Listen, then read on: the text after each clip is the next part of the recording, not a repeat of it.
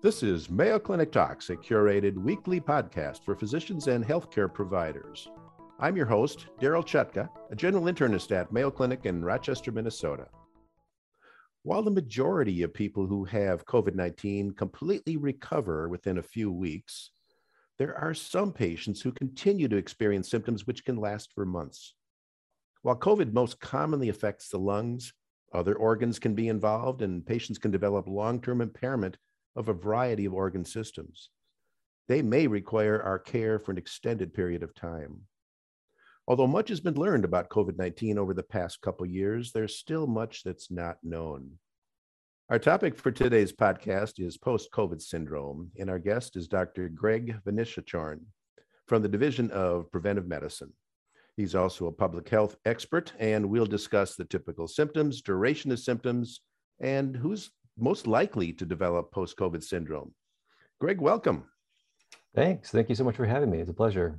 Well, let's talk about the definition of post COVID syndrome. Is it a distinct entity or is it just a variety of one or more lingering symptoms following an infection? Right now, we kind of consider this a distinct entity that does involve a wide variety of symptoms. But uh, there has been progress made in actually describing and defining this definition.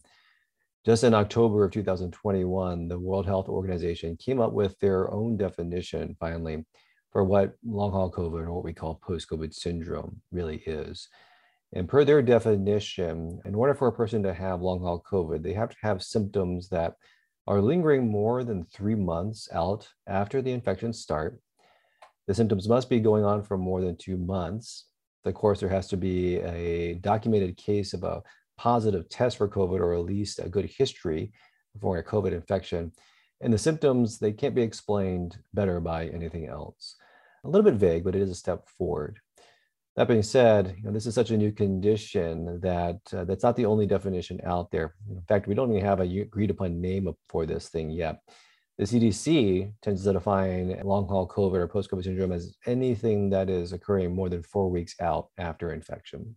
Post COVID syndrome is relatively uncommon. Is there any thought as to why some patients develop these long term symptoms and others don't?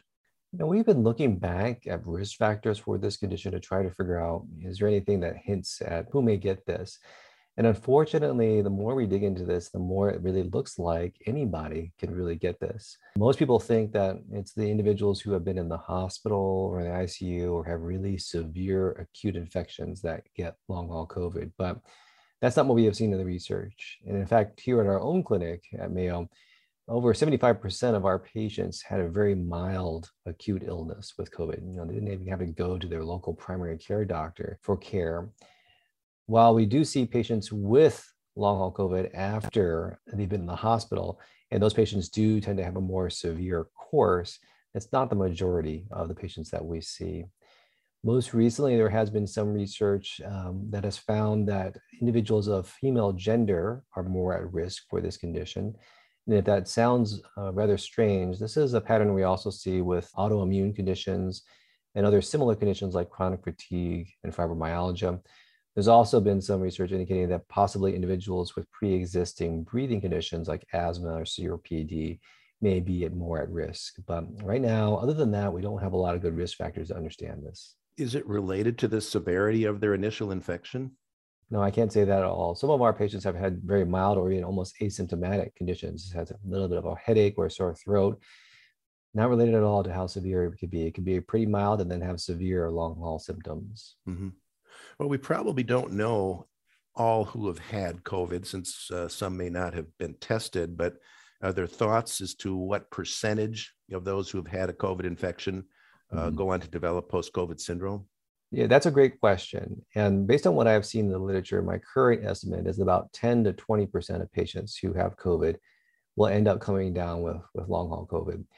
Now, that seems like a high number. That actually is quite a conservative estimate based on most recent research. There was a, a recent article published in JAMA about this issue when they looked at all the different studies and a meta analysis to try to come up with a, an overall estimate. And what they found after looking at the literature was 50% or a little over 50% of patients after a COVID infection will go on to have symptoms at six months.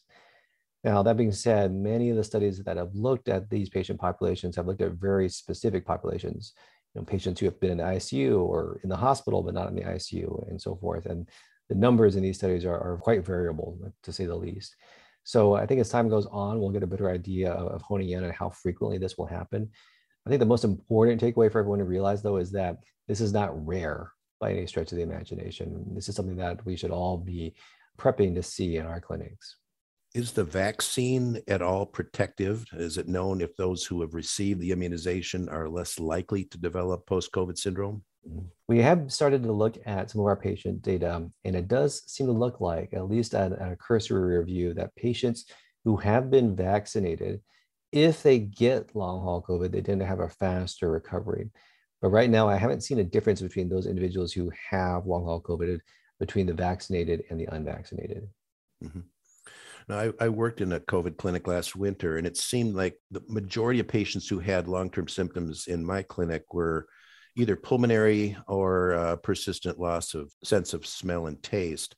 Are, are those the more common post COVID symptoms? The most common symptoms that we hear about are the fatigue, which is quite profound, and the shortness of breath. Um, I can't overstate enough how profound the fatigue is. Patients, you know, will often say something like, they go to take out the trash or take the dog out for a walk, and then they have to take a, a three to four hour nap afterwards, or they might go for a light jog and then be down and out for a couple of days. This is something uh, referred to as post exertional malaise, something that we have seen also in the chronic fatigue and fibromyalgia groups as well. In addition to that, we see the shortness of breath quite frequently, and that can be at uh, rest or with activity. And while those are the two most common symptoms that we hear about, right up there also are things like neurological issues such as headaches or tingling numbness in the extremities. And we also hear a lot about the, the quote unquote brain fog. And that is most often described by patients as difficulties with short term memory, troubles with multitasking, and word finding, which can be uh, extraordinarily frustrating. And on top of all that, we see a whole slew of other symptoms like troubles of sleep. Of course, there's some anxiety and depression, ringing in the ears, tremors, and so forth. Mm-hmm. It seems like we find out more and more about what could possibly be related to long haul COVID on a daily basis. I had a few patients who really developed significant pulmonary dysfunction and, as far as we know, had no pre existing pulmonary disease, yet um, I mean, I followed them for probably three, four months, and some were still on oxygen therapy that long out. So it could be pretty dramatic.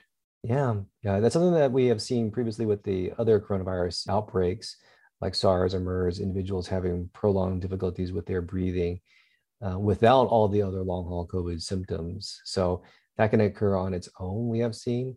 It's unfortunate though; it can last quite a few months, as you mentioned. And the primary concern, as I understand, is pulmonary fibrosis and maybe some related issues there.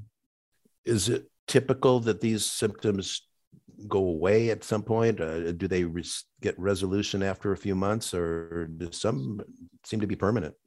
Yeah, unfortunately, now that we are uh, almost two years out from starting to work with this condition, we've got a, a better idea of how these things play out. And we are seeing still some individuals, not the majority, but some individuals who are still suffering from symptoms a year and a half to two years out.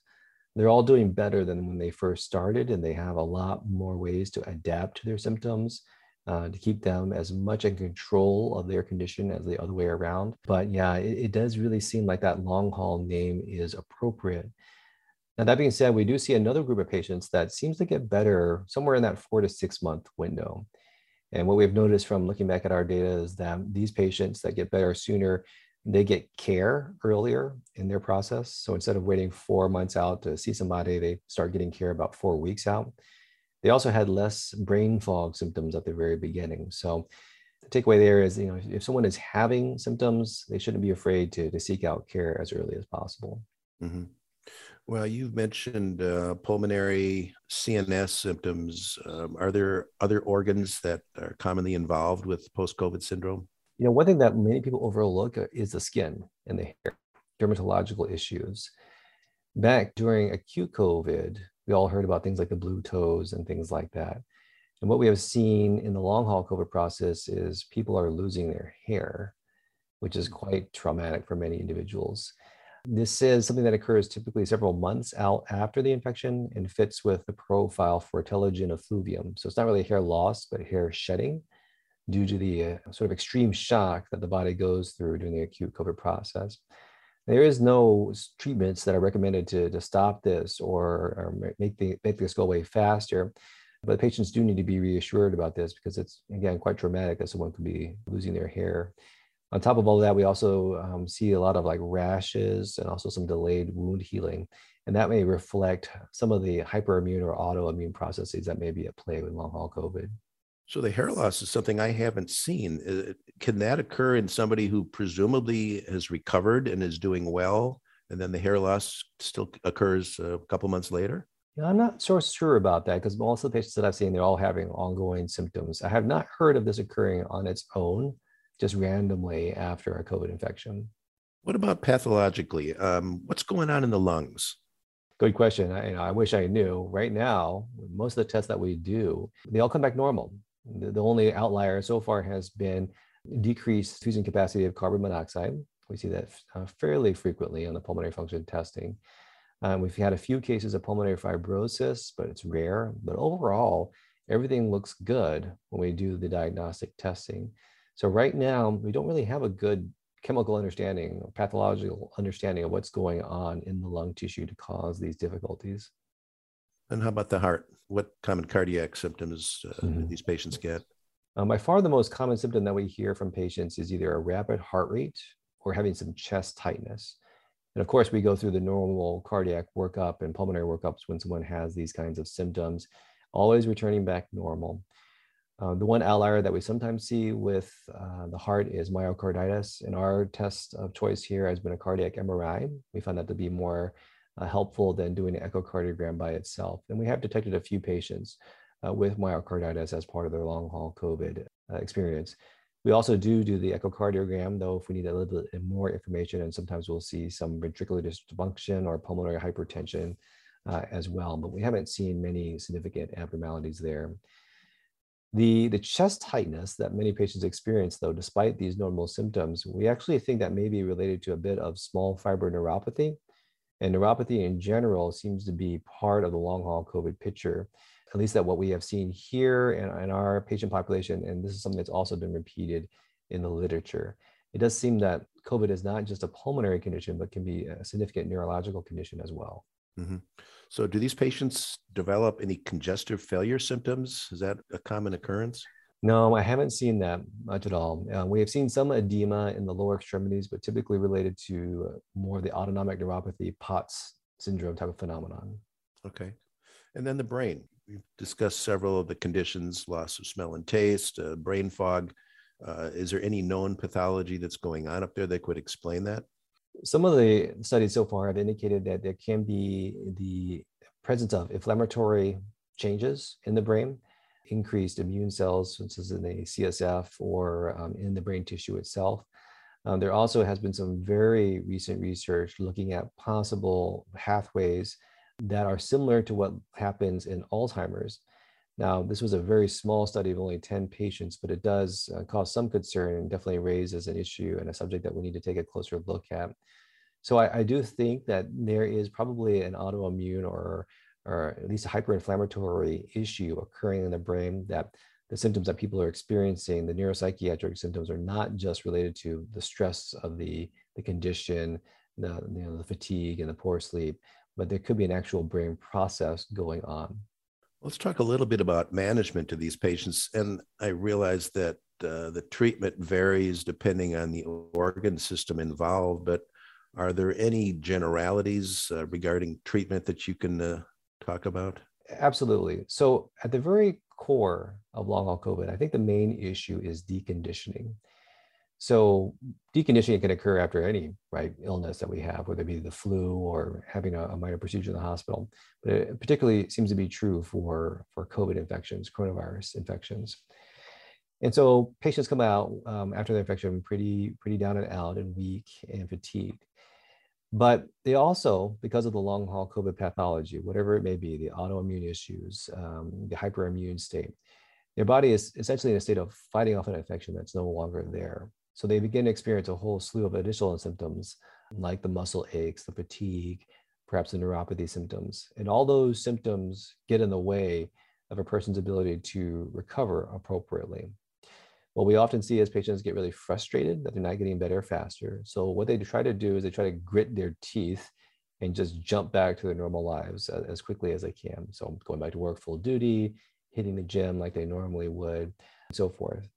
But as we discussed earlier, patients with this condition, they can have significant flares of their symptoms with activity, sometimes lasting for days.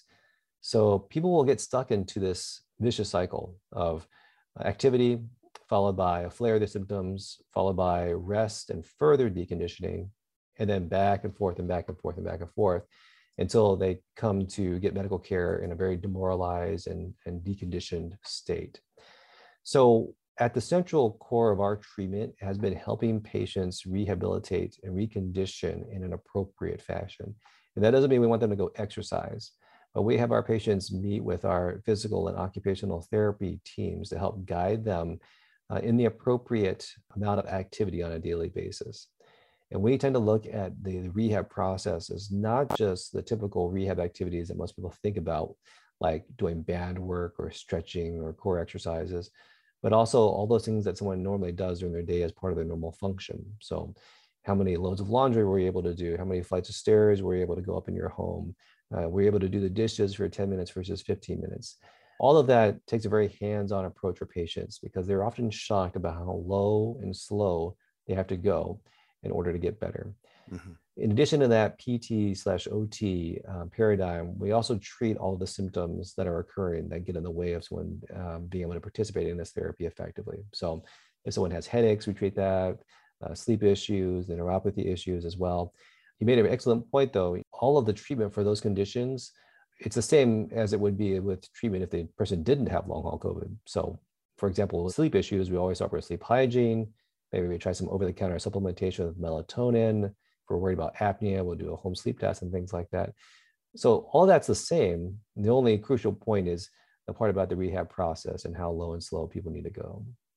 And I imagine with these symptoms, there's a significant loss of productivity and uh, a significant economic impact as well.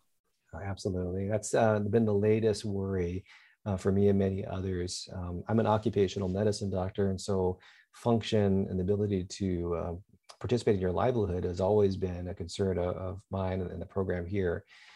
And what we found is that patients, because of all these symptoms, by the time they came to our clinic, they were really having a hard time with their function.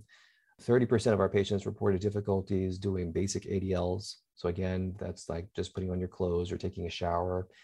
80% reported troubles with their IADLs, grocery shopping, household mm-hmm. chores, and of course, work a little over 60% of our patients had been able to get back to work in some form by the time that they reached our clinic. And that may sound optimistic, but it's important to note that the average time to presentation for our clinic was three months out after the infection. So, uh, three months out after being ill, only a little over half of folks were able to get back to their work. And when you take the, the sheer number of people in this country that have had COVID infections, even at 10%, we're talking potentially about millions of people that could be out of work for prolonged periods of time uh, during a time period when our economy is hurting, the workforce is hurting. And so uh, this is a, a big issue in many realms. Yeah. And I think this shows how much we still have yet to learn about this particular virus. Well, Greg, can you give us maybe two or three key points of interest that uh, summarize our discussion on post COVID syndrome? Mm-hmm. So I think the first thing is, you know, this is such a new condition. And we haven't really been at this kind of crossroad in medicine for, for a long time with something so new that's affecting so many people. And so until we have a really better understanding of how this condition is working on a, on a cellular level, I think we should all be really open-minded about what can or cannot be long haul COVID at this point.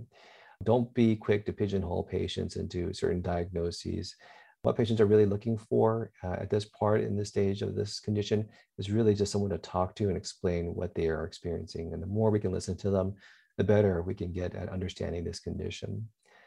And likewise, for the patient's perspective of things, if patients are out there suffering and and they're worried about their symptoms, please don't hesitate to get care, even if it's as early as three to four weeks early on.